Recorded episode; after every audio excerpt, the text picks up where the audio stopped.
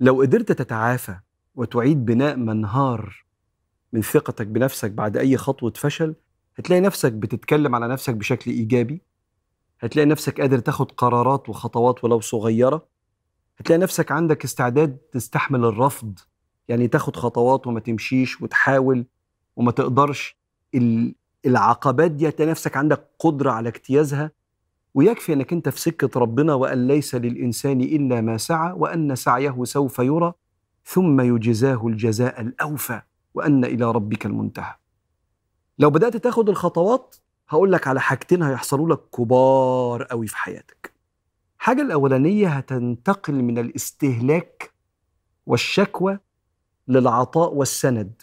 الشخص اللي ثقته في نفسه منهارة غالبا بيشتكي كتير وبيستهلك كتير. يستهلك وقت من نفسه ومن غيره. دايما اعتمادي بيطلب من الناس لفقدانه الثقة في نفسه. لما تتعافى وتعيد بناء الثقة المنهارة دي لا انت هتبقى حاجة تانية. هتبقى عامل زي سيدنا عبد الله بن أم مكتوم اللي كان كفيف.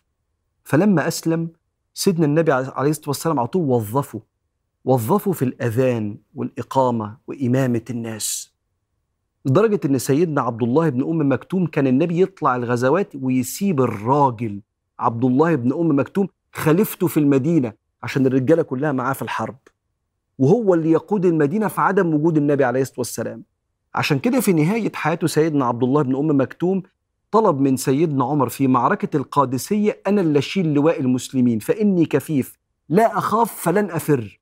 في الحرب اللواء علم كده عليه راية المسلمين لو سقط يبقى الحرب انتهت بالهزيمة فطول يفضل متشال كده فمحتاج حد شجاع بيواجه. قال له أنا أصلا كفيف فهبقى شاير ومهما في أصوات حواليا عمري ما هفر لأن كان عدد المشركين أو عدد المهاجمين على المسلمين في وقتها كان أضعاف المسلمين.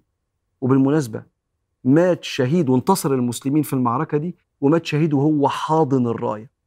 فتنتقل من الاستهلاك والشكوى للعطاء والسند. الحاجة التانية لو تعافيت وأعدت بناء وترميم ثقتك في نفسك المنهارة إذا فشلت هتستعيد امتنانك لربنا بعد السخط. لأن الإنسان اللي فقد ثقته في نفسه عنده زعلة كده من أقدار ربنا. ما وفقتنيش ليه؟ أذكر آه، سيدنا أبو معاوية الأسود وهو ماشي لقى 15 حبة فول في الأرض. شالهم وغسلهم كده وقعد ينظفهم وحطهم في النهر وبدأ يبدأ يجهزهم للطعام. بص فيهم كده وقال الحمد لله. فإني والله لو حمدت الله على هذه الحبات من يومي هذا إلى قيام الساعة ما وفيتك قدرك ولا رزقك يا رب. بيعمل إيه؟ قال ده شايف نعمة ربنا في أبسط رزق أنت ممكن ما تاخدش بالك منه.